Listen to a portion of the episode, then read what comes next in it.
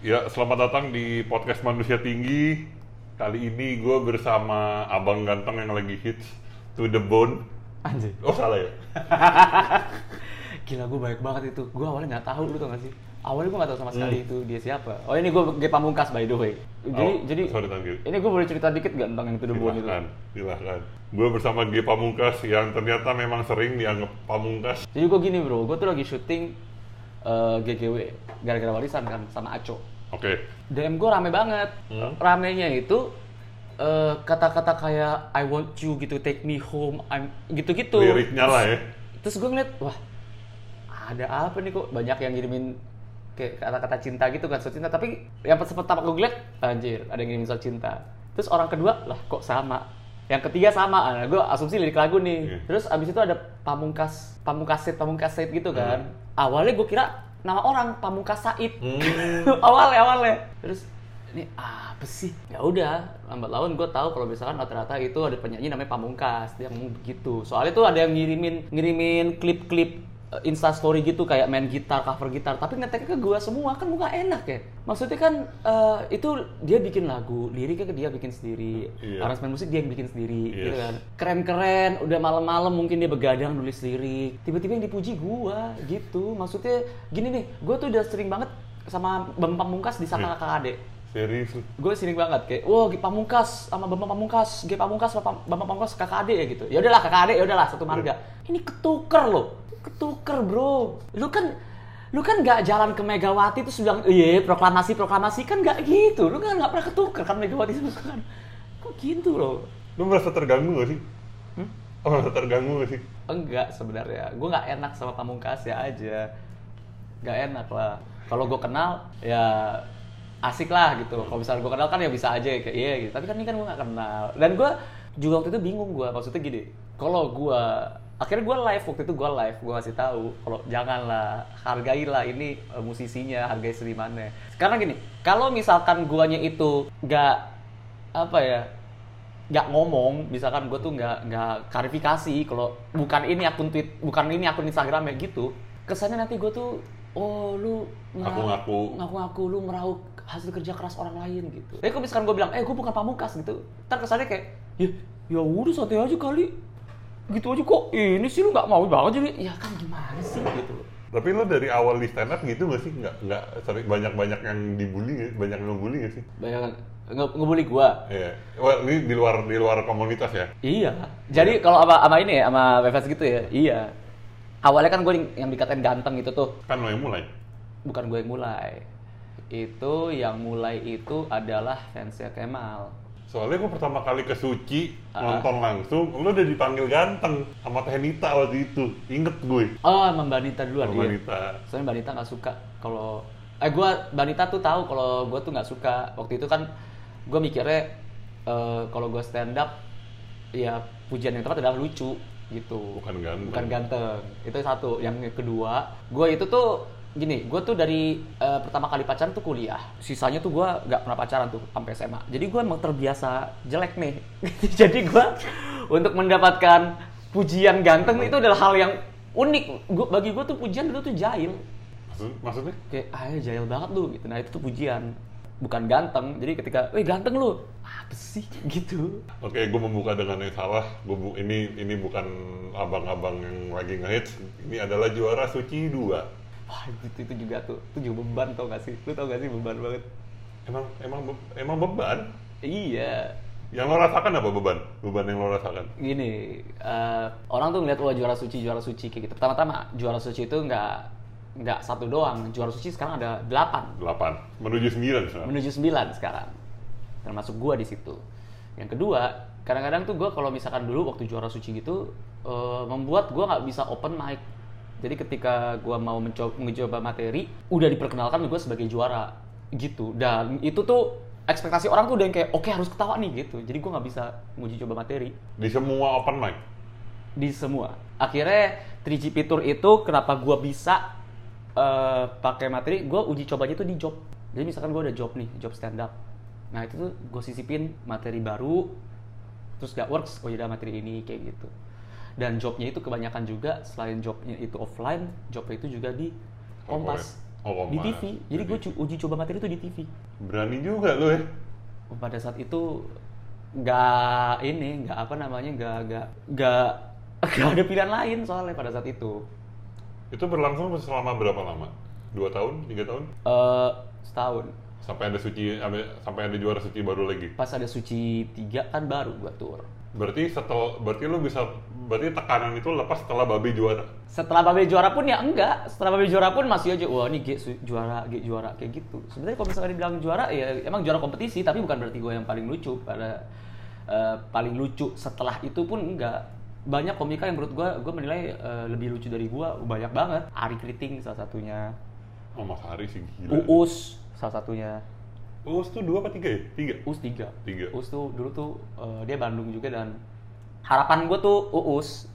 Jadi waktu suci tiga ini gue megangnya ah ini orang juara nih pasti nih ini orang juara gitu. Nggak juara kompetisi tapi sekarang juara.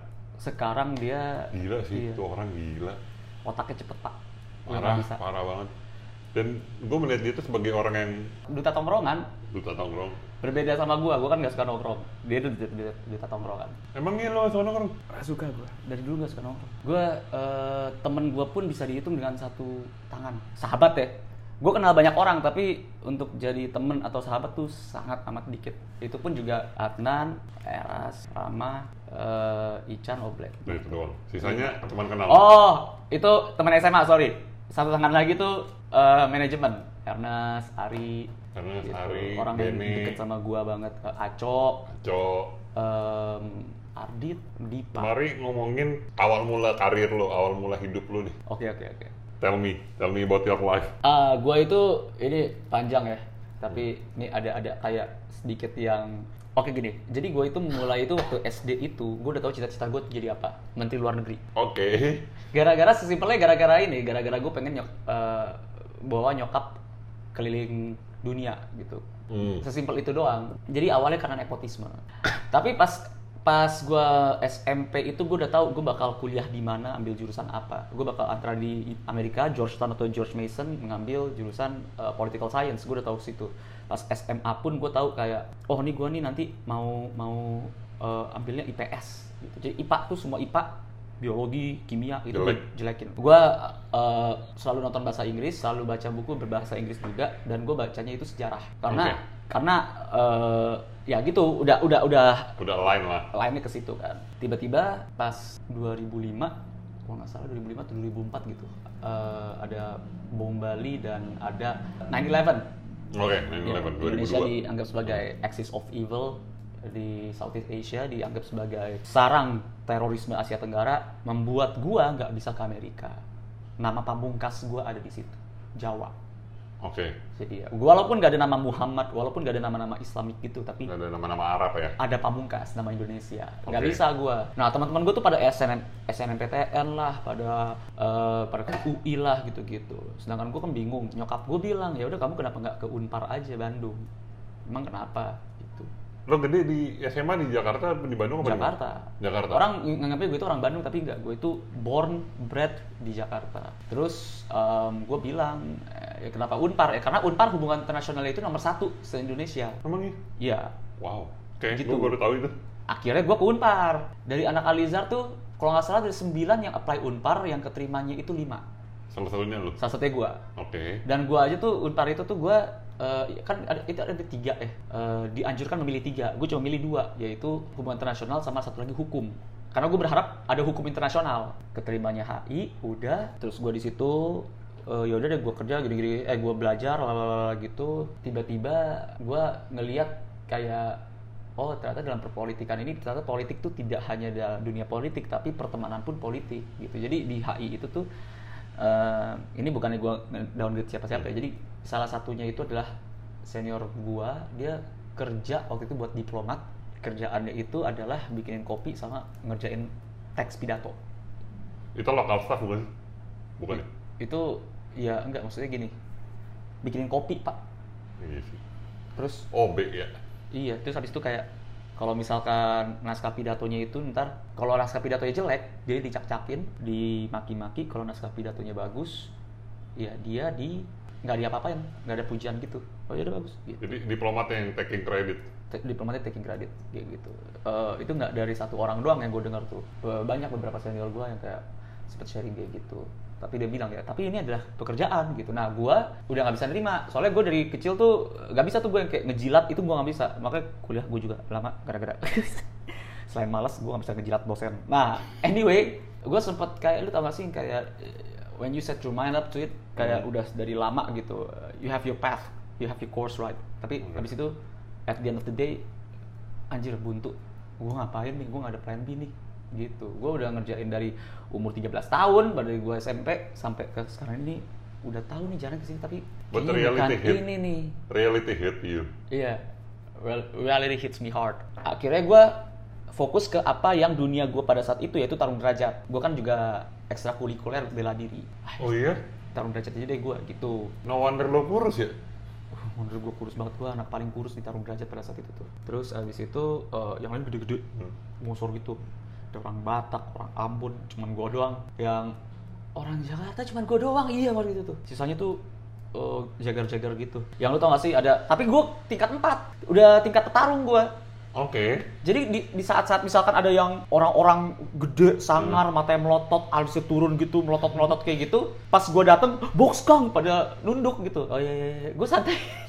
Jadi kayak kayak misplaced gitu. Jadi orang-orang lihat anjir ini orang tuh kurus kecil tapi kok Jago. orang gede pada pada manut-manut gitu. Gue tidak menyangka ada ada ada ada jiwa petarung di lu sih. Nah awalnya, oke ini balik lagi, awalnya gara-gara gue waktu SMA itu kalau pulang naik angkot sering dipalak gara-gara badan gue kecil dan gue lawan. Tapi gue lawannya beruntung terus. Jadi pas gue lawan ada orang banyak, pas gue lawan ada orang banyak kayak gitu. Gue pernah tolong-tolongan pisau di Cinere Mall. Pisau. Pisau, gue lagi jalan Cinere Mall tuh dulu pas tahun-tahun gue tuh terkenal banget suka ada yang malak-malak. Rian Adriandi dulu dipalaknya deket Cinere Mall. Rian Adriandi dia cerita dia pernah dipalak di Cinere Mall gitu. Nah, gua itu di dalam Cinere Mall tiba-tiba eh, di punggung gua tuh dipisoin truk gitu sama Oke. satu orang ikut gua gitu. Gua ngikut sampai ke tangga darurat gitu, sepi gitu. Eh, dompet handphone keluarin jam juga lepas gitu. Terus oh iya, iya sebentar, gua sosok ngambil ngambil handphone yang gua ambil adalah butterfly knife. Set gua kayak gini. Apa lu? Apa lu? Apa lu? Gua gitu-gituin. Jadi dua-duanya saling saling nodong gini. Terus eh waktu itu apa? Lu, lu gak tau gue siapa? Kalau nggak salah dia bilang kayak gitu-gitu. Lu gak tau gue siapa yang akhirnya gue jadi materi itu. Lu gak tau gue siapa? Ya lu gak tau gak? Lu tau gak gue siapa? Lu tau gak gue siapa? Lu tusuk gue, gue tusuk lu nih. Tusuk lu gitu. Terus kayak "Eh, awas lu ya, awas lu. ya." Terus dia mundur-mundur gitu, cabut. Akhirnya gue gak pernah ke Mall lagi abis itu. Lo berarti belajar tarung derajat dari kapan? Pas kuliah. Pas kuliah, jadi gara-gara gue itu mikir gue gak mau menjadi orang yang I don't want to be belittled with. Jadi gue cari kira-kira bela diri apa nih yang paling serem di Unpar gitu. Dan pas demo ada orang mecah-mecahin batu bata, balok dengan kepala gitu. Ah yang ini deh gitu. Dan pas tarung derajat itu iya itu emang latihan dipukulin terus. Gue dipukulin terus kan. Tapi Di jiwa petarung lo dari SMP udah ada. bukan petarung sebenarnya jiwa survive. jiwa surviving. Ya, maksud gue dengan lo diizin, lo bawa butterfly knife lo diizinin orang orang rumah lo tuh. orang tua nggak tahu orang tua akhirnya nemu nyokap nemu butterfly knife gua terus gue bilang iya mah bu ini buat jaga-jaga aja mah Terus diizinin. eh abis itu pokoknya jadi gini pernah satu titik di mana nyokap gue tuh udah keterlaluan akhirnya diumpetin butterfly knife gue tapi abis itu gue ambil lagi di laci. Soalnya gue setiap tidur itu di bawah bantal tuh ada pisau itu. Oke. makanya sekarang nggak di sini oh ini nggak ada itu ada ada gol ada mandau dalam ada golok di dalam situnya lagi ada ini lagi. Jadi gue emang suka dengan senjata dikelilingi senjata. Nah gara-gara gini gue kenapa nyembunyiin di situ dulu ada double stick ada apa gitu soalnya rumah gue kan angker. Gue baru tahu belakangan ini rumah gue angker. Nah tapi gue sering banget ngedenger wah suara apa tuh? Suara angkat kaki nih gitu. Oke. nah makanya gue tuh ke mana-mana bawa pisau. Pada saat itu. Tapi ternyata pas gue tahu itu angker jadi ke mana-mana gue bawa Al-Quran. Nah, pada saat itu juga di rem- di kompleks gue itu Rempoa itu tuh emang emang apa sih kayak tetangga gue pernah kena maling, tetangga gue yang satu lagi pernah kena maling, cuma gue doang yang yang enggak nih gitu. Jadi kan gue parno juga. Ya udah guys, itu gue tarung derajat, gue ikut tarung derajat, I grow fond of it, ikutan turnamennya juga, kalah di ini pertama, tapi nggak apa-apa, soalnya ngalahin gue, turns up to be juara di situ. Semuanya udah kena, kayak rahang dislokasi pernah, Oh my god. terus kelingking juga pernah geser, Aduh. eh kalau yang di kiri itu apa ya kiri enggak oh pergelangan tangan.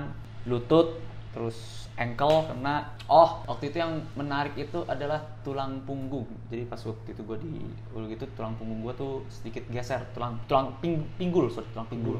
Lu kalau misalkan penasaran latihan gimana? Itu tuh ada satu guru gue namanya Kang Mul. Dia salah satu guru gue yang dia itu beratnya paling berapa ya? 100 kilo. Pada saat itu gue tuh 50 kilo 55 nah dia itu latihan kami adalah gue bakal duduk gitu eh, tiduran perut gue diinjek dia lompat terus nginjek perut gue tapi nginjeknya bukan nginjek ya nginjek nendang tau gak sih nginjek nendang? Iya. dia lompat terus di, ditendang Iya, gitu. tahu, tahu, tahu. nah Aduh. kayak gitu. Udah nah pas gue turnamen kelar kelar yang menurut gue bilang ini badan kamu semua rapuh nih. Kamu kalau misalkan mau selamat dari tua kayaknya latihan kamu jangan antara dua. Satu latihan nggak seperti itu atau kedua cari bela diri yang lain gitu. At that time I was lost. Kayak wah dunia gue tarung derajat udah hilang. HI hilang. ini juga hilang gue apa nih gitu ya udah deh gue skripsi jadi gue bener-bener eh, kupu-kupu banget gue kuliah pulang kuliah pulang gue skripsi terus balik-balik gue main atau kerjaan skripsi tidur gitu-gitu teman sekosan gue namanya itu Joey Cahyo dia tiba-tiba ngajak gue eh kita ke Bobber Cafe yuk apaan tuh gitu. ada cafe ada ada stand up di situ Hah? Maksudnya apa sih stand up? Joey bilang, ada Yoka, lu tau gak sih stand up komedi gitu? Jadi orang ngelawak-ngelawak gitu. Nonton yuk, Yoka mau ikutan. Yoka itu adalah anak 2007. Yang paling lucu pada saat itu. Lo 2000 berapa? 6, 2006. Nonton lah gue di situ stand up dan di situ pertama kalinya gue mengenal stand up komedi di situ. Tiba-tiba eh, di akhir acara itu itu nggak ada yang lucu, cuman Mongol doang yang lucu. Setelah itu Mongol open mic dan Mongol itu pecah banget. Mongol pecah sehingga komika lain itu susah Biasanya ngebom. kecuali gua. Lo, lo naik langsung. Jadi gue itu diundang tiba-tiba Tommy Malaya bilang Gen Rivina di Pamungkas terus gue anjing ap- apa nih apa nih gue lihat kanan kiri kan si Joey bilang iya udah naik, naik aja naik aja. Kita tuh nggak ada Yoka soalnya nih. Ayo lu biar lu harapan kita biar ayo bawa nama Unpar gitu. Kan gue kayak ah tai lah gitu. Gue masih gue pakai gue masih pakai sweater Unpar pada saat itu Parahyangan Wah. University kan wah gue deg-degan deg-degan. Nggak nggak nyiapin materi nggak nyiapin apa-apa. Gue naik ke atas. Gue bilang i- di, di, di hati gue kayak you know what? Ini akan menjadi pertama dan terakhir kali kan. Ya main as well. Gue ngebohong aja. Jadi di atas itu gue bilang gue ini ulang tahun terus gue uh, dikerjain sama temen-temen gue jadi mohon maaf ya di sini bukannya gue maksudnya lucu ya gitu gitu gini terus ya lumayan lah ulang tahun disuruh disuruh kayak gini ya. Pernah nggak sih pak? Gue ngomong ke bapak-bapak ada satu pernah nggak sih pak bapak mendapatkan sesuatu yang pas ulang tahun nggak disangka-sangka? Kadonya begini pak gitu. Kayak bapak pernah nggak dapat sisir waktu ulang tahun? Enggak kan gitu. Bapaknya botak yang pas gue ngomong itu ketawa terus terus itu uh, ngomongin ulang tahun ketawa terus tiba-tiba gue ngomongin cewek gue pada saat itu cewek kenapa tuh cewek itu tai ya gitu, gitu ketawa ketawa ketawa gitu terus udah pas kelar kelar gitu I felt something yang kayak nggak pernah I've never felt this before gitu Um, titik di mana anjir gue dihargai ya You had that spark. Mm-mm. di saat itu gue kayak anjir gue dihargai nih di atas panggung practically I, uh, I wasn't trying to be funny gue cuman cerita apa yang gue alamin selama ini gitu pas gue ulang tahun apa pas gue sama cewek apa. Dan ternyata tuh banyak orang-orang yang dari awal gue ngeliat gitu oh ini ada satu orang nih. Si bapak-bapak itu dari awal tuh dia di situ nggak ketawa sama sekali. Dia ketawa sama gue sambil nunjuk-nunjuk iya iya iya iya iya, bener tuh istri saya juga gitu. Kayak gitu. Iya itu itu momen di mana kayak wah gitu. Terus abis itu gue masih ingat twitter gue waktu itu following gue following gue tuh 47 followers gue itu 45 terus tiba-tiba nambah satu followers gue 46 itu Serpindo Bandung. Terus nambah dua lagi. Itu Sani Duran Mita Celia terus nambah satu lagi Tommy Malewa. Jadi gue kayak ah anjir gue di follow sama orang-orang Serpindo Bandung nih gitu. DM atau nge-mention gue gue lupa. Pokoknya hari Kamis ada sharing. Setiap hari Kamis datang ya. Akhirnya gue datang sharingnya gara-gara gak enak kan. Terus di situ gue ternyata baru tahu kayak oh ternyata stand up itu tuh bisa di di ajarin ya. Kayak kayak ada nih ilmu bikin orang ketawa tuh ada ternyata. Minggu kedua gue perform lagi tidak sepecah yang minggu pertama tapi tetap pecah. Dan itu Ernest Prakasa ada eh, dia akhirnya ngebooking gue gitu. Dari awal first moment he let my eyes eh he let his eyes on me. Dia yang kayak oh iya ntar gue bakal kerja sama nih anak nih gitu. Ernest bilang gitu. The funny thing is kayak gini gue kira tuh gue pertama kali stand up itu kan pas itu. Pas waktu itu kalau nggak salah Oktober Oktober 2012 kalau nggak salah. Atau 2011 ya lupa gue kok masa 2000 2000 2012 tuh lo udah ke Suci. Iya. 11. Oktober 2011 Eh, oh enggak enggak night Oktober itu stand up night. Eh, Oktober eh September Oktober. Jadi ya Juni Juli lah. Itu lo beneran baru? Pas, oke gue nonton Sun Bandung yang ada lu gue nonton di Youtube. Itu lo beneran baru mulai Juni? itu itu minggu ke, minggu keempat minggu keempat. Itu minggu keempat gue open mic. Au. Eh, satu dua pas ketiganya itu udah dapat solid set eh set yang solid didatengin sama mbak Mita. Nanti lu naiknya stand up Indo Bandung. Apa tuh mbak? Ada ya gini gini gini. Oh iya mbak iya mbak iya mbak gue kira ini taunya pas gue dateng hah ini orang gue yang pernah gue liat di ini nih di, di di YouTube nih yang pernah dibahas di YouTube di sharing nih. Terus Mbak ini kita nggak jadi pada saat stand up tolol ya pada saat stand up night Bandung aja tuh gue masih nyangka itu tuh bukanlah ajang bergengsi itu seperti open mic tapi di lain tempat aja Itu di Saung Ujo ya? Saung Angklung Ujo. Nah, ini, ini yang lucu begini. Gue kira tuh pertama kali gue stand up itu kan di, di itu tuh 2011 itu. Ternyata gue lagi eh, waktu itu lagi bantuin nyokap beres-beres tentang beres-beres lemari gitu. Ada album foto dan gue eh, lihat album foto gue. Ternyata pertama kali gue melakukan stand up itu adalah saat gue kelas 3 SD. Pada saat itu ada pekan bulan bahasa dan yang gue lakukan adalah gue jadi ada yang baca puisi, ada yang baca pantun apa gitu, ada yang baca cerpen.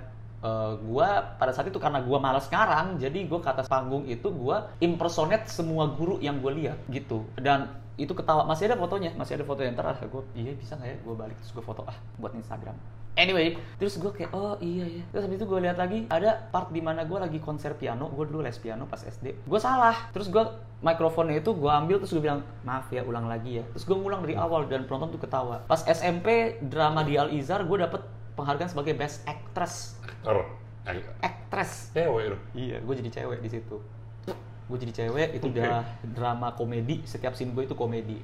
Pas SMA pun juga, gue kan SMA sama Dimas Anggara tuh. Dimas waktu itu main drama juga. Harusnya part gue itu part drama, tapi gara-gara satu one thing led to another, gue improv itu akan menjadi selalu menjadi part komedi. Dan kalau diulangin performnya itu punchline-nya beda. Si Dimas tuh sampai sampai benar-benar nahan ketawa gitu-gitu. Terus gue mikir kayak oh berarti selama ini nih gue emang udah di set nih sama sama, sama kehidupan nih. Kayak lu tuh akan menghibur orang tapi gue nggak sadar aja. Gitu.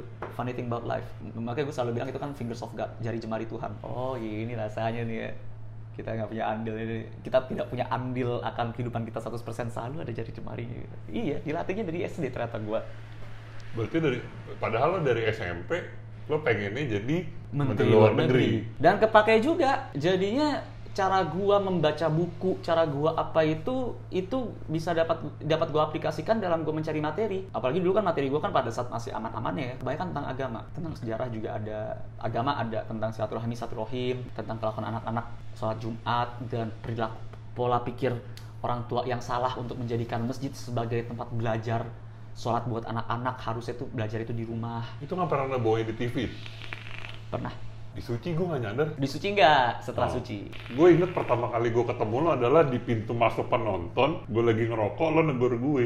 gue masih gitu tinggi banget tuh gitu ya Loh, tinggi banget lo. Boleh pinjam korek nggak? I, I don't know you back then. Gue kayak, oh, ini orang ngompas. Dan ternyata tiba-tiba gue masuk, gue, gue pamungkas. Ini si anjing kan tadi ngerokok sama gue. I saw you as a humble person. no thank you thank you Tapi dari tapi dari tadi cerita yang lo kasih tahu ke gue, you came from a privileged family, aha nih kan? not too privileged tapi nggak apa-apa lanjut ya terus Kok iya dengan lo kuliah di Unpar, dengan tadi lo pengen kuliah di Amerika, dengan lo visi lo udah jelas. Masalahnya kan informasi untuk lo tahu kampus di luar negeri itu kan sebuah privilege. Dan gue begitu dengar tadi, ini orang privilege biasanya nggak sehumble lu. mungkin gue gue barely privileged mungkin ya jadi gini waktu itu eh, pada saat gue belum lahir bokap gue tuh kaya banget bokap gue tuh kaya banget sepowerful itu nah pas gue lahir perusahaan bokap gue itu jatuh Hmm. Gitu. Jadi gua tuh bener-bener misalkan kan kayak kayak baju tuh ada namanya jatah anak bungsu. Oh nih baju ini udah gak muat nih. Ya udah pakai baju kakak. Nah, kalau berapa? kakak gue tuh ada tiga satu perempuan dua laki-laki. Em, mainan-mainan bekas apa apa bekas kayak gitu. Dan pas kuliah pun itu juga eh, Unpar pada saat itu emang mahal kan swasta. Tapi gua adalah ibaratnya apa ya eh, tidak seperti mereka yang mampu-mampu. Bahkan gua sekolah di Al Izhar Universitas Pondok Labu don't, don't get me wrong itu sekolah mahal loh Iya tahu gue. tapi gua juga tidak mengikuti gaul malamnya mereka gitu-gitu. Nah, ada beberapa anak Alizar yang yang sama tuh kayak gua juga. Jadi dulunya kaya, nah pas dianya tumbuh, keluarganya tuh perekonomiannya tidak sekuat itu kayak Adnan yang Hmm. tadi gua bilang yang sampai sekarang tuh dia itu bener-bener water thicker than blood. Nah, itu dia doang tuh. Oke. Ada yang bilang blood is thicker than water kan enggak ini water is thicker than blood kayak dia tuh yang yang semua semua gue cerita tuh ke ke Adnan ini. Jadi iya, jadi benar-benar di persimpangan gitu di dibilang miskin tapi lu sekolah di situ? Dibilang kaya? Enggak juga. Karena gue sempat denger cerita bahwa lo tuh dulu pernah lo pernah diajak nongkrong dan lo ngomong enggak nggak mau gue gak ada duit. waktu gua di eh, diajak ke beberapa kafe gitu jalannya. Eh, gua gak ada duit. Udah ntar pakai duit gua aja dulu gitu. Eh, ya udah deh gitu terus gue mesennya itu adalah eh, chicken curry bobber chicken curry. Yang gara-gara itu tuh setiap gua ke bobber gue pasti pesennya itu bobber chicken curry. Sampai sekarang kalau misalkan lo ke Bobber kalau misalkan gua ke bobber iya. Gagal di HI dan gagal Tarung Derajat, kemudian pada akhirnya lo sadar bahwa memang lo sudah dibentuk oleh kehidupan lo untuk menghibur orang. Tapi, ketika lo sadar, ketika lo dipanggil stand up Indo Bandung untuk ngisi Sun, apa yang lo rasakan? Eh, minggu pertama nothing. Gue baru taunya itu setelah Joey bilang lu tahu nggak materi nanti buat sun apa gitu tahu ya ntar aja kita sebut semalam. Wah gila lu bilang gitu sama Joey. Lu nggak tahu ya gini-gini? Dikasih lah YouTube. Ternyata yang gue lihat oh ini sun tuh gini yang kayak Raditya Dika gini-gini gini Muhammad Mi Aco itu tuh sun. Iya. Waduh itu rasanya tuh. Gue masih inget eh, mau berak gak bisa Padahal biasa gue, gue ritual gue adalah kalau sebelum perform itu gue selalu di toilet. Ritual gue tuh di toilet aja. Gue duduk gitu. Karena kan kadang-kadang mau muntah nggak bisa.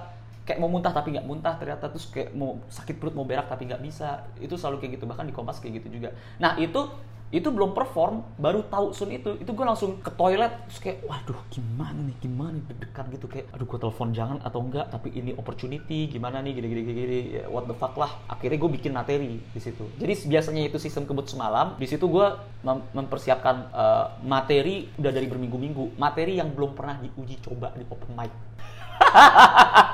Kalau gila sih. Wah emang gila. gitu. Bahkan ketika buat materi itu uh, the funny story behind the uh, stand up night Bandung 3 ya. I don't know. I don't know my last beat was. Kayak ini last beat gua tuh apa ya? Beat penutup gua apa ya? Gitu. Nggak tahu gua. Ya pertanyaannya lagi, kan lo tadi bikin beat, eh bikin set ya dan pada saat itu kan kita semua masih meraba. Lo belajar dari mana? Ernest belum bikin buku, Panji belum bikin buku, dan stand up juga kayak orang orang masih ya kayak suci satu lah. Gue ada yang salto, ada yang joget pas Iya, audisi. juga pernah ada yang ada yang gitu ada yang salto terus disuruh ulang sama Radit gara-gara jatuh kan pas salto bener iya silakan keluar gitu jahat iya iya iya Nah pertanyaan gue gini, lo belajar dari mana sehingga bisa dapat set yang sesolid itu? Stand up night Bandung 3 ya? Iya. nggak dari mana-mana. Stand up night Bandung 3 gue nggak belajar gue cuma nonton oh stand up tuh kayak gini. Terus ketawa nonton Radit ketawa nonton Aco gue ketawa gitu. Yang lo tonton siapa? Radit, Aco? Eh, Radit Aco Panji tapi Panji eh, waktu itu gue skip soalnya wah lama banget nih dia. Kan dia waktu itu kan masih panjang tuh Iya, kan. tiga part terus waduh. Ernest terus habis itu eh, Kang Soleh gue tonton juga. Eh Mongol Mongol gue juga tonton iya tapi nontonnya nonton yang kayak "Hah, kocak nih gitu. Bukan yang dengan buku terus gue catat oh ternyata ini gitu. Oh, enggak. Jadi stand up net 3 itu materi solid itu itu emang bener-bener materi yang gak ada teori tapi hati doang. Kejujuran. kejujuran. Semua cerita di situ adalah cerita yang gua udah pernah alamin itu semua semuanya. Termasuk yang Facebook yang di add sama pangeran apa eh, pangeran biru. Iya. channel pangeran biru sama eh, cinta apa itu gue lupa tuh sama selalu sayang pangeran biru Iya. sama ini pangeran biru kayak gitu tuh. Itu semua. Yang di klub itu gua alaminnya di Amnes. Jadi di depan gua ada cowok yang begini terus Oh, iya. belakangnya itu beneran ada. Dan gue juga di di inin sama cowok gay itu beneran beneran ada semua. Yang tantangin berantem itu nggak di klub ke- kejadiannya tapi Cinere di jalan tadi. Eh, yang di Cinere tadi buat? Hah? Yang di Cinere buat? Eh, sebenarnya nggak yang Cinere itu kan yang pisau Hmm. yang berantemnya itu ada yang di eh, Tengal Bak Bulus Oh, Oke. itu gitu dia maju sekali mundur dua Hmm. kali maju sekali mundur dua kali gitu Lo nggak tahu bapak gue siapa? Lo nggak tahu bapak gue siapa? Lo hilang. nah itu tuh di Cinere itu lu nggak tahu gue siapa itu itu akhirnya di Suci kan Oke, terus gini. We've been through stand up comedy dari awal sampai sekarang. Gue mau tahu, lo mas, lo ikut kompetisi yang nyuruh siapa? dan ya Allah. gue enggak jadi pada saat itu gue kira suci itu kejam ada orang niatnya baik berikhtiar kok di juri terus dibilang kurang lucu lu kurang gini lah gimana sih Radit ya? gitu iya Radit Om Indro sama Astrid Tiar. Ah, itu kan. Dulu Setiar ikut audisi juga. bukan yang suci satu. Oh, suci juri pertama. jadi juri nah gue ngeliat itu kayak kok gimana sih orang mau lawak aja gini? Gitu kan. Tiba-tiba ada pengumuman bahwa stand up comedy season 2 bakal diada diadakan dan yuk ikutan yuk gitu. Kata mbak Nita. Terus gue bilang enggak deh mbak. Gue nggak ikutan deh mbak. Ih kenapa? Saya kali. Udah coba aja. Gini gini gini gitu. Akhirnya mengikuti kata mbak Nita disuruh. Gue diantrin tuh sama Kang Dika Randika Jamil. Oke.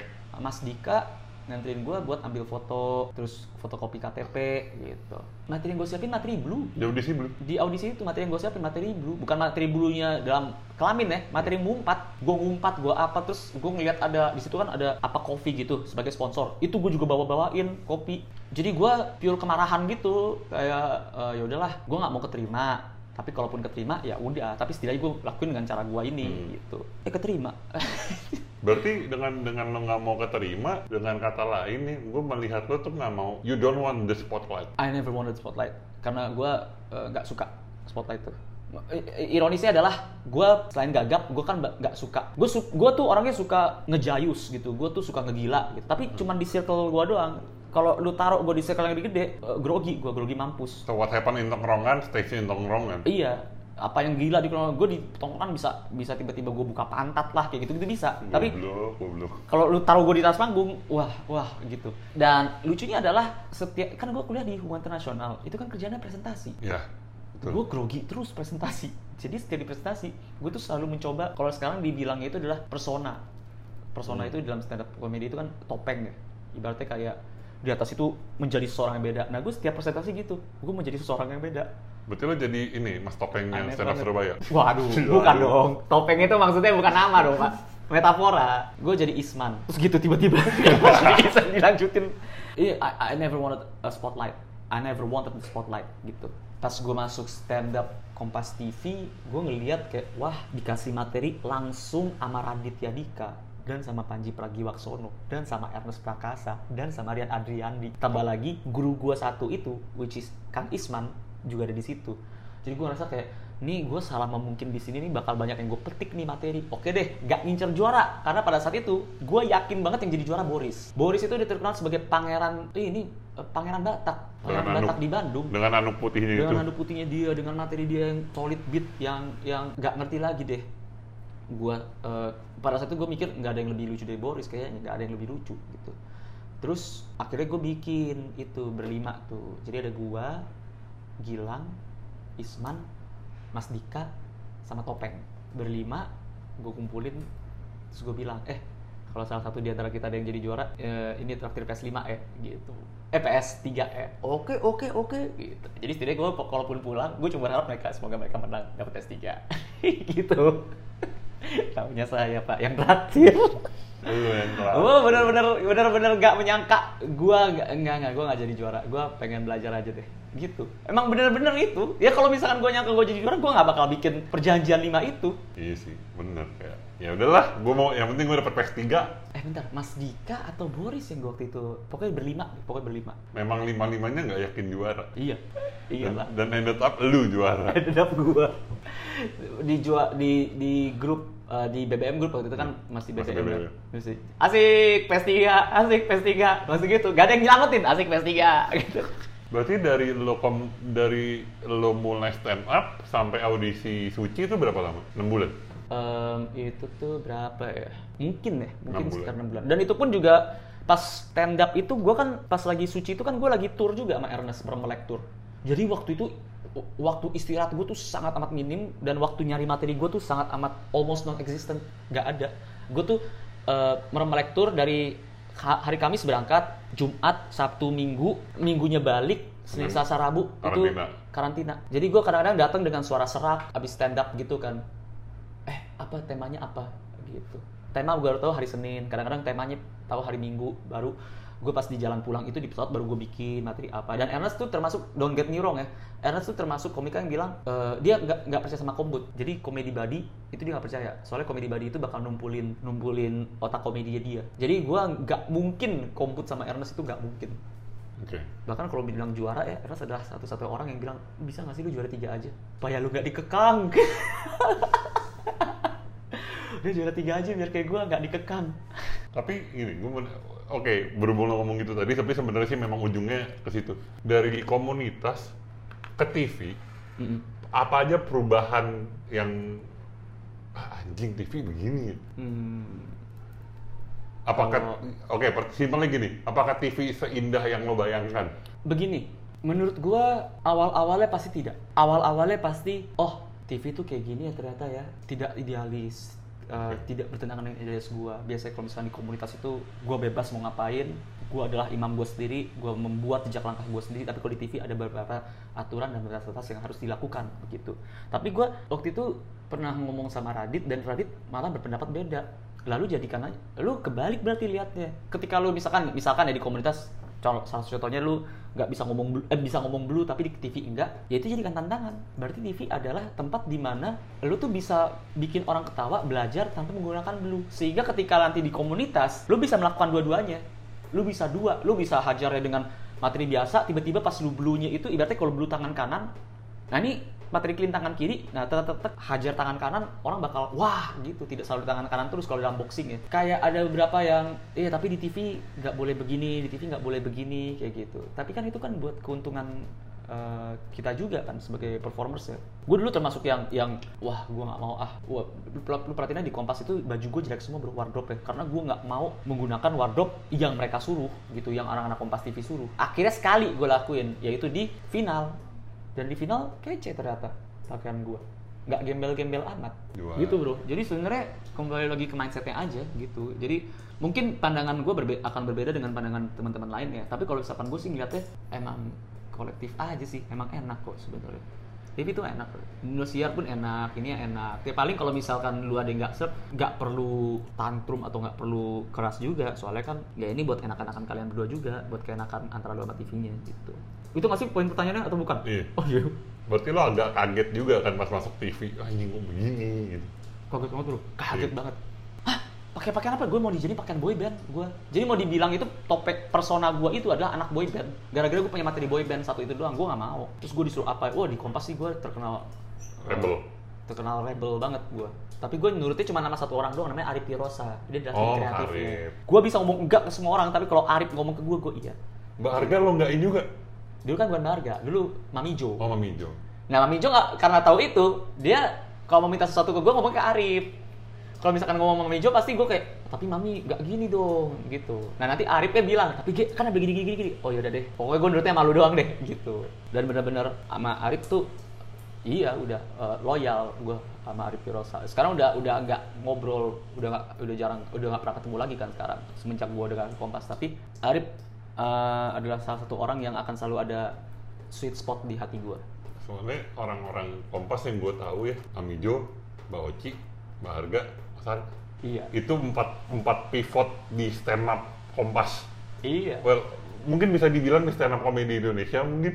Orang belakang layarnya tapi Iya orang belakang layar. Indra Yudhistira. Belakang layarnya. Kalau nggak ada Mas Indra tidak ada Iya. stand up Kompas TV dan tidak ada stand up komedi Indosiar. Gue dapat bocoran. Ternyata Mas Indra, Mas Indra itu sangat amat ya dulu tuh sangat amat yakin, tapi yang lain pada nggak mau.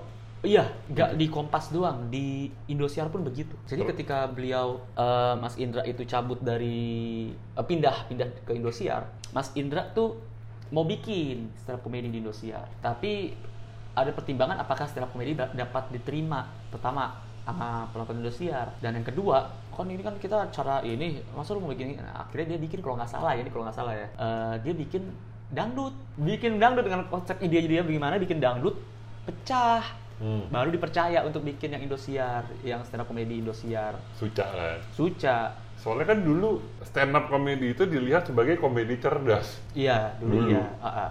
Cuma kan menurut gue semua kan referensi. Iya, tepat. Eh, itu gue juga termasuk orang yang bilang gitu dulu. Ini stand komedi adalah komedi cerdas, komedi orang buat orang berpikiran terbuka gini gini gini. gitu. Tapi eh, lambat laun gue mikir kayak oh nggak dewasa banget gue untuk mikir kayak gitu. Menjadi purist. Purist tuh artinya tuh segala sesuatu tuh harus pada pakemnya yang pure banget lah. Nah, ketika udah berpikiran pure seperti itu, kita akan menolak segala bentuk inovasi, termasuk inovasi yang sifatnya itu kemajuan. Hmm, Oke. Jangan salah, gue itu dulu tuh nggak setuju loh sama plesetan. Nggak setuju. Tapi sekarang gue dengan senang hati, dengan akan bangga bilang, ya gue menjilat udah gue sendiri, nggak apa-apa kalau plesetan. Walaupun gue dalam stand up gue, nggak pakai plesetan, soalnya nggak jago. Iya. nggak jago, jadi nggak- kalau ada plesetan, udahlah gue kasih ke Uus atau udahlah itu ranahnya, ranahnya Uus aja jangan sampai gue megang plesetan tapi anyway em, iya gue jadi ngerasa kayak sebenarnya bukan bukan bukan buat lawakan cerdas enggak karena semua pelawak pasti cerdas gue setuju gitu jadi jadi gue udah lumayan tone down gue udah lumayan ya alhamdulillah udah lumayan dewasa gitu Soalnya karena dulu kan- tuh masih wah Nah, dulu gitu. dulu tuh gue ngeliat lo di Suci tuh kan kayak video 2011 2013 gue tuh bisa menempatkan lo di atas Raditya Dika untuk masalah act out oh iya iya iya Nah, soalnya kan Radit yang pas di Kemang kan act out tuh iya yang sekeramas, Ah. teriak-teriak. When I saw you di Suci, anjing nih orang emang. iya. Anjing mulai mulai dari jidat lo merah kena mic. berdarah itu ya Gue main nanya lo kan, Ge itu beneran. beneran itu ternyata. Gue kira nggak bakal berdarah. Jadi buat buat yang denger yang baru nonton stand up baru-baru ini, jadi gue tuh gue nonton Suci dari Suci 2 nonton langsung dari Suci 2 dan ada waktu di mana les perform eh headliner sama pengumuman ada jeda berapa sih? Sejam setengah jam Eh, setengah jam. Setengah jam untuk di mana para penonton yang berani atau anak-anak komunitas bisa ngerokok bareng sama peserta. Ya di situ gue nanya kan G, G anjing itu serius? Pala lu pala lu benjol? Berdarah bro gue wah gila. Mikrofon ternyata keras. Gue cedokin mikrofon ke kepala karena gue butuh ada cetok gitu. Suara cetok itu gue butuh. Itu belum lu belum rehearse sama sekali? Nggak rehearse gue itu gini jadi menarik dari kebanyakan performance gue adalah itu mungkin salah satu performance yang gue ubah last minute gara-gara gue ngelihat ada komika lain yang lebih bagus kayak wah By lebih bagus wah ini gue bakal bakal close mic nih kalau gue kayak gini akhirnya gue ubah semua by that time siapa lupa gue banyak banget Nah, yang pas Eh, yang pas itu Iya lupa gua Banyak banget. Yang pasti bukan Gilang. Soalnya Gilang itu Nah Gilang tuh ajaib tuh. Gilang tuh kalau misalkan dia open mic itu materi setengah jadi terus. Tapi pas dia perform mateng mateng. Jadi sama dia tuh dikulik-kulik-kulik abis itu. Gilang tuh selalu berada di dalam kamar tutup pintu di depan laptopnya. Nah itu tuh dia lagi bikin materi itu dia lagi formula-formulanya komika cerdas itu tuh yang gua nggak nggak bakal ngerti gimana cara dia mikir kayak gitu. Berarti- Bagi dia sih bilang ah biasa aja kok biasa aja kok nggak nggak nggak biasa gitu. Lu bisa bikin hal yang nggak lucu jadi lucu jadi lucu gitu. berarti Gilang adalah salah satu orang yang tidak setuju kombut Kamu bilang setuju. tapi kan Pada saat itu iya, pada saat itu dia nggak nggak, gue sih nggak pernah ngeliat dia kombut pada saat itu, pas di itu, Suci. pas suci. Paling kombutnya ya kalau misalkan ada pemateri, kayak Hmm. dulu kan ada empat tuh, Adiana Kolbi, Lukman Bayhaki, Arif Didu, eh empat atau tiga, tiga ada tiga. Rindra sempat nggak sih Rindra enggak, tuh gue kalau ada yang lebihin Rindra darknya sih gue mau nonton aduh, iya. terus gini gue mau nanya tadi sorry ini kelewatan Oh iya, ketika lo sun how much did you get? Oh duitnya? Eh, mungkin lima ratus ribu, eh tiga ratus ribu kalau nggak salah. masih 300 tuh. 300 kalau nggak salah 300 antara 300 sampai 500 pokoknya tapi itu gue udah terus itu langsung habis gara-gara gue traktir Joey gue traktir Cahyo gitu. Dan apakah di sana lo merasa oke komedi bisa menghidupkan gue? Enggak. Belum.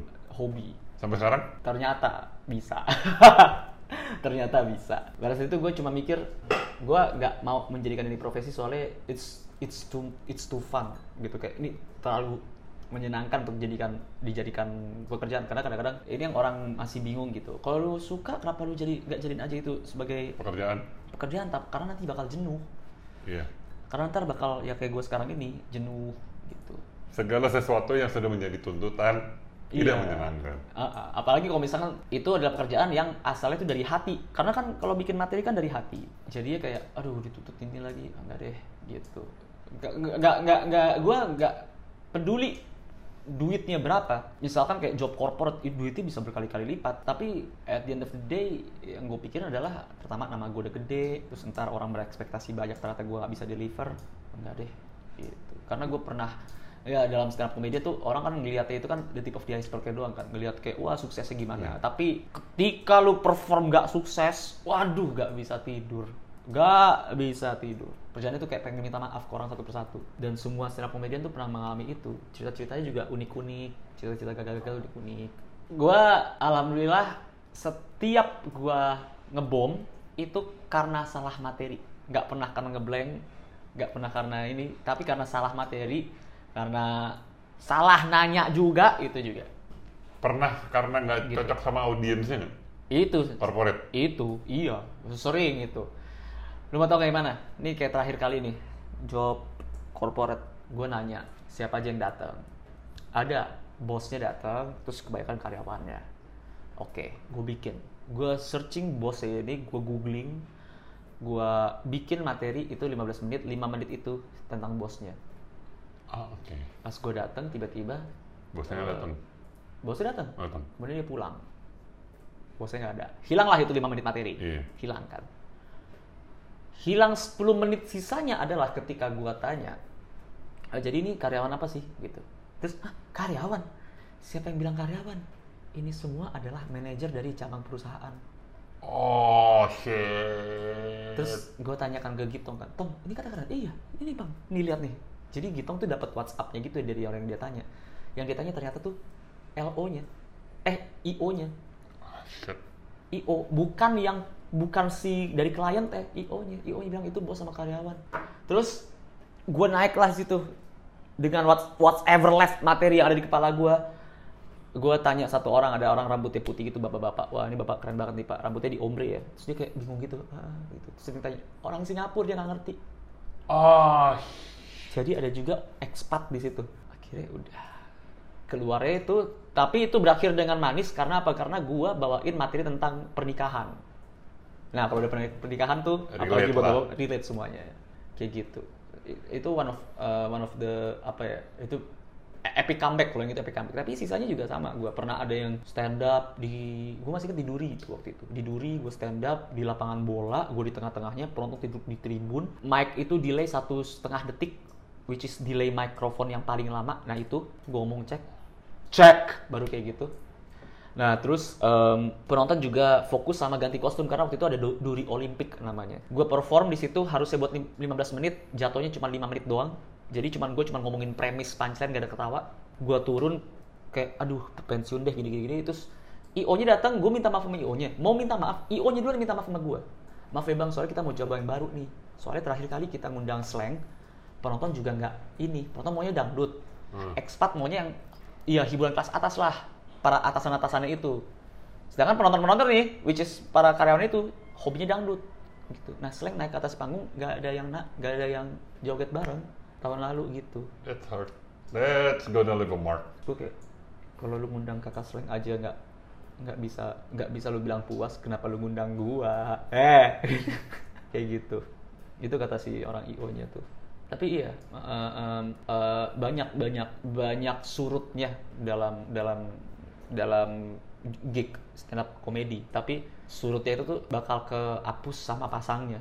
Ya kayak kayak apa ya kayak toxic relationship aja sih gitu. Banyak yang banyak banget nih yang kenangan buruknya tapi satu kenangan manis itu hancur semua kenangan buruk. Ya, biner dan net.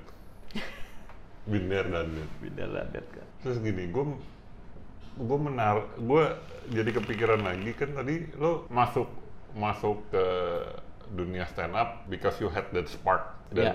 and you didn't want the spotlight Iya. from the beginning. Setelah suci satu, suci dua, kan banyak tuh orang-orang yang gue mau masuk TV, gue mau terkenal via stand up. Where is your standpoint? Pada saat itu gue bagian yang bilang mendingan lu kubur aja mimpi lu terus lu gak usah stand up.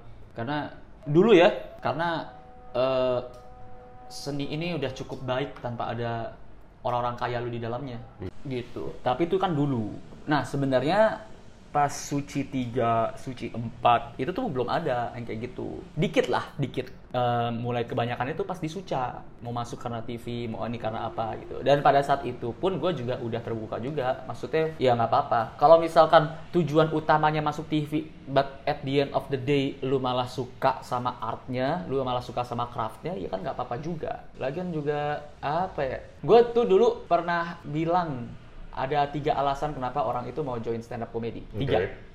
gue belum nemu yang keempat cuma ada tiga doang yang pertama itu adalah karena dia masuk dia suka sama craftnya Oke, suka sama karena dia seninya. suka sama seninya Oke.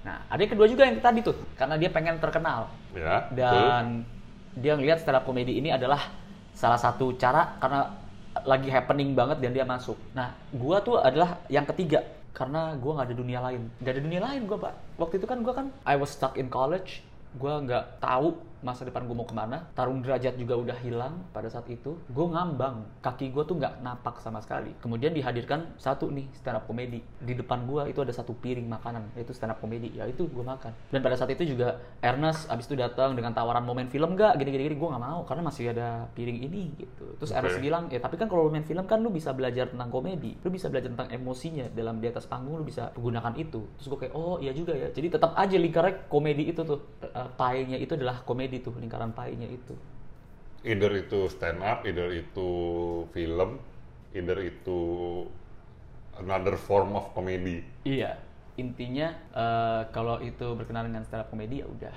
gitu dan sekarang pun gue malah malah ironinya sekarang adalah gue melupakan stand up komedi tapi lebih condong ke dalam keaktoran karena gue malah menemukan eh, ilmu yang lezat lagi dalam film oh itu tuh juga itu cerita tolol juga tuh film tuh Gimana? jadi gini pertama kali gue itu main film adalah Luntang Lantung film karya karyanya Fajar Nugros di situ gue nggak reading sama sekali gue diterbangin langsung ke Medan dapat skrip itu besoknya syuting alhasil filmnya bagus tapi gue jelek ya gak pernah acting sama sekali pak gue Yang yang bilang lo jelek siapa? Diri Gua. lo sendiri? Gua, iya. Orang lain? gue gak berani nanya Fajar aja. gue gak berani nanya juga Jadi gini, nggak ada nggak nggak ada komplimen dari orang lain. Enggak O- Oke. yang gue oke. jelas tahu adalah gue tuh ganggu ya di situ kayaknya gue gak enak deh. Dah. Ah kapok gue gak mau lagi ambil film. Tapi ada voices inside my head yang bilang lo yakin mau nutup karir film lo di gini? Pas lo di dalam slump lo mau tutup ya setidaknya lo bikin lah satu yang bagus baru lo pensiun lah.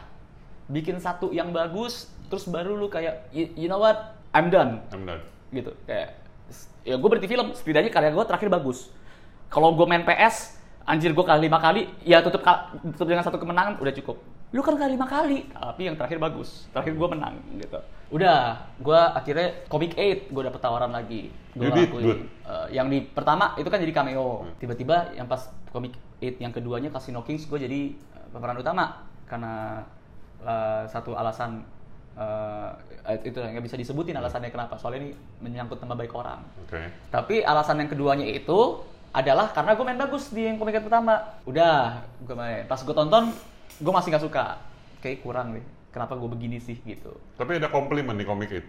ada. Ada komplimen banyak. Oke. tapi still kan gue ngerasa yang penting nih guanya seneng atau enggak nih gitu Hmm, oke. ya sama seperti stand up lah stand up kan at the end of the day itu kan yang pertama yang penting itu adalah apakah gue tuh cukup senang sama materi gue sendiri nih gitu Apakah gua puas? gitu? apakah gue puas dengan materi gue sendiri udah terus eh, itu udah mulai gue udah mulai udah mulai setting my mind into into movies bukan into comedies lagi tuh biasanya dulu tuh gue suka nontonin stand up comedy apa semuanya gue tontonin sekarang gue nontonin semua film tapi filmnya bukan film Indonesia karena gue nggak mau eh, bukan yang gue gak suka film Indonesia gue nggak mau ntar cara gue dalam ngedeliver kata-kata tuh sama seperti orang Indonesia pada umumnya jadi ntar kayak ibarat kalau stand up ya gue nontonin Panji pas gue perform ih Panji banget ya dia ya kayak gitu Ah, iya iya iya. iya. Nah, Iya. gue nggak mau itu. Jadi gue nontonnya tuh film-film Korea, Thailand, eh, Prancis, Hollywood? Hollywood juga. Pokoknya film luar. Itu gue tonton segila mungkin. Itu gue jadi kayak ibaratnya dulu gak terlalu suka film. Sekarang tuh semua filmnya gue tonton. Masuklah ngenes, masuklah apa gitu-gitu. Jadi cameo doang. Orang bilang I did good, but I didn't feel like it gitu. Di sinyal you did good. I wanna punch you in the face. Iya itu susah kan emang di kan gue menjadi karakter yang jengkelin banget kan. But I, you know kayak enggak kayaknya gue kurang deh. Kenapa gue ngomongin begini sih? Kenapa gue tidak seperti ini sih ngomongnya nih? Nggak natural gitu-gitu selalu ada eh, yang di, di dalam otak gue gitu. Makanya sampai sekarang gue benci banget nonton premiere gue sendiri. Karena gue gue kalau nonton film gue sendiri tuh gue orang lain mulai dari nol gue mulai dari minus 50 mungkin gue bilang gitu. Nah terus abis itu negeri Van Oranye tiba-tiba gue jadi main. Jadi Main cast. main cast juga bukan jadi cameo juga tuh. Terus gue udah mulai tuh kayak kayak apa sih namanya eh, kan tadi negeri Van Oranye terus ada ada eh, Mars Med Venus apa gitu gitu udah udah mulai gue main cast main cast gitu gitu gitu tapi gue sempat ngerasa gue lihat ah kayak oh, enggak nih kurang nih kayak gitu. Itu pas Mark Venus aja itu masih di titik di mana kapan gue pensiun ya kalau kayak gini caranya? Gitu. Pas di Mark Mars Mad Venus itu kapan gue pensiunnya? Kayak gini kapan kapan? Gitu. Udah sampai sekarang. Pensiunnya nggak ada tapi sampai sekarang gue masih mencari mana yang bagus ya mana yang bagus ya? Gitu. Menurut gue susah sinyal is the best of you. enggak. Lah Karena gini, dari semua yang gue tonton, yang bener-bener gue pengen nonjok lo di muka ya, Eh, susah sinyal. iya itu banget. Anjing, gue tahu lo nyu, gue gue tahu lo baru nikah, tahu gue, tahu lo baru nikah. tapi nggak gitu juga Cuman kan. jangan sealai itu dong anjing. dikit-dikit suapin, dikit-dikit anjing. Gue liat anjing gue gak banget bangsat, bangsat, ya Allah. tapi gitu tapi nggak sesuai nggak gue eh Ghostwriter. Ghostwriter gue belum nonton. gue menilai gue masih menilai "Ah, kayak gue kurang deh. Kenapa gue begini ya? Masih ada kayak nah ini tuh galih tapi nah ini ini sih G nih gitu. Jadi kayak gue sempet out of character gitu. Ada di bagian montage gue tuh out of character. Kayak nggak gini harusnya gitu. Eh malah itu jadi dapat penghargaan pemeran utama film horor Harvey Oh, bukan nominasi pak. Menang. menang Jadi, gini, kan banyak juga komik-komik yang pindah ke film. ya Apa kayak menurut lo itu jadi udah jadi pattern? Karena banyak. Ya you name it lah siapa. Ah, ah, ah, ada yang bikin film sendiri ada kayak Bene malah jadi behind the scene. Iya, jadi eh, sutradara dan scriptwriter dia. terus ada penyiar radio penyiar radio banyak banget Penyiar radio. Wah, penyiar radio malah da yang kece itu adalah penyiar radio terus ke stand up comedy. Not the other way around sebenarnya. Bang Dika dong Iya makanya penyiar radio itu mereka biasanya mereka bakal ngomong sama orang yang nggak kelihatan di depan. Tapi gimana caranya mereka bisa ngomong dan orang itu dengerin terus. Stand up comedy ngomong ada orang di depan. Penyiar radio enggak. Latihannya udah kece. berarti Makanya bukan Bang Dika doang, Panji. Panji Mo Dika, Sidik. Mo Sidik Tapi ketika eh, baik lagi ke pertanyaan lo ya, apakah itu jadi pattern? Itu sebenarnya udah jadi pattern sejak lama.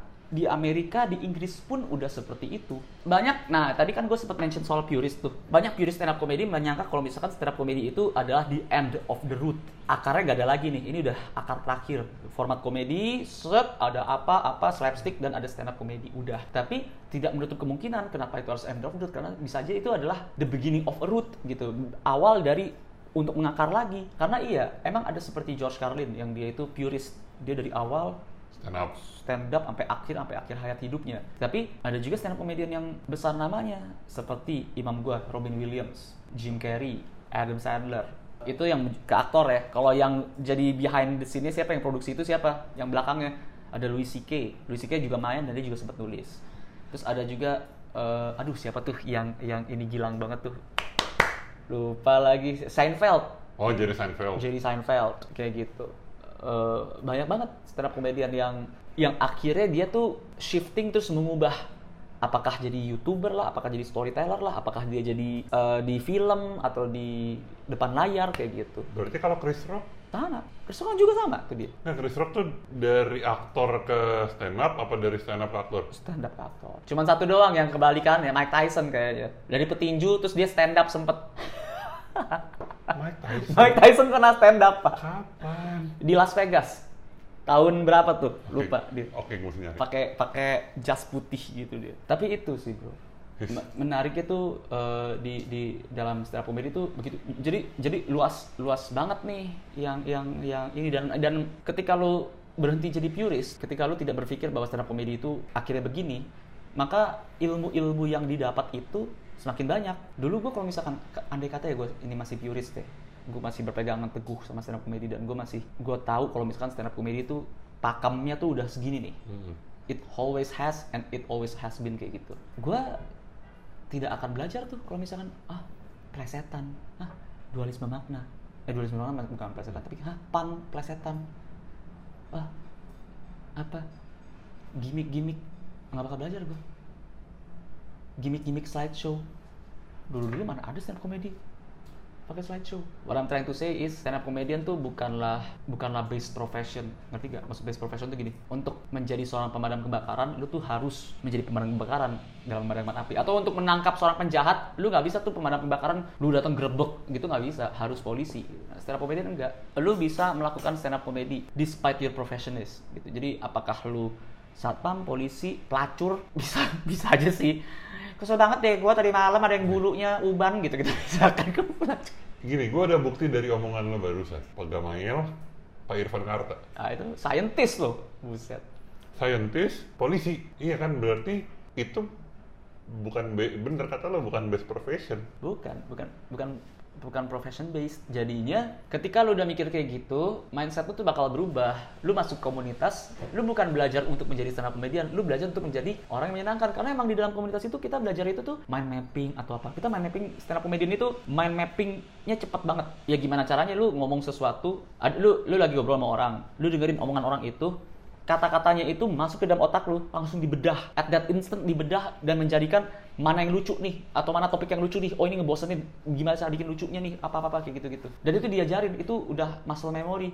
Apalagi lu nongkrongnya sama anak-anak stand up comedian yang di, akhirnya lu uh, learning by doing juga kan. Hmm. kayak gitu. Ya lu kalau misalkan lu masuk komunitas lu mikirnya kayak gitu apa sih mikirnya? Bukan jadi stand up comedian lu mikirnya menjadi orang yang setidaknya gue bisa lucu lah di tongkrongan atau gue bisa menyenangkan di tongkrongan ya mungkin lu bakal dapetin lebih seperti apa yang gue alami selama ini gue nggak pernah ngincar jadi juara gue nggak pernah ngincar jadi famous or whatsoever gitu gue selalu ngincar tuh cuma layer di bawah aja bersyukur di situ but at the end of the day here I am Apa kalau menganggap diri lo sukses sekarang? jauh bro belum lah cukup Cukup untuk menghidupi. Yeah, I got roof of my I got roof on my head. Uh, I, gue punya perempuan yang mencintai gue dan gue cinta. Gue punya wifi buat main PS. Oke, sekarang ke closing. Ah. Jadi gini, tradisi di podcast gue adalah semua eh, closing ini dari tamu. You can give anything you want. Lo mau ngasih nomor rekening, mau ngasih wejangan, mau ngasih nomor sepak, mau ngasih nomor sepatu, bebas. Gue ingin memberikan pembedahan, pembedahan dari bau. Manusia itu sering kali melupakan betapa bagusnya sebuah bau itu. Karena bau itu ya ada hubungan kerjasamanya nih antara bau sama panca indera deh. Ini dalam hal ini misalkan eh, kita ngomongin bau bau kentut deh, bau Oke. kentut. Nah, layer pertama dari bau itu adalah dari hidung. Satu panca indera doang. Oke. Satu indera doang. Ketika lu mencium ada bau kentut begitu kan. Mm-mm. Nah, Betul. kalau baunya meningkat, udah ada indera yang kedua bermain. Mata. Bau kentut banget nih. Hmm. Mata nyari-nyari. Asalnya dari mana nih? Nggak kelihatan padahal kentut ya kan? Iya, Nggak iya. kelihatan. Nggak kelihatan. Lu nggak bisa ngeliat ada bau. Oh apa nih? ah, Kuning-kuning. Nggak bisa. Kalau baunya lebih kenceng lagi, baru indera ketiga. Mulut. iya nggak? Iya nggak? Bau kentut banget nih. Mata lihat, mulut ngomong. ngomong. Antara mulut bilang, siapa yang kentut nih? Atau ngecap. Wah, bau kentut. Sampai kerasa di lidah gua nih. Dan gue pernah mencapai di layer yang keempat, Perut. telinga. gue sampai pusing.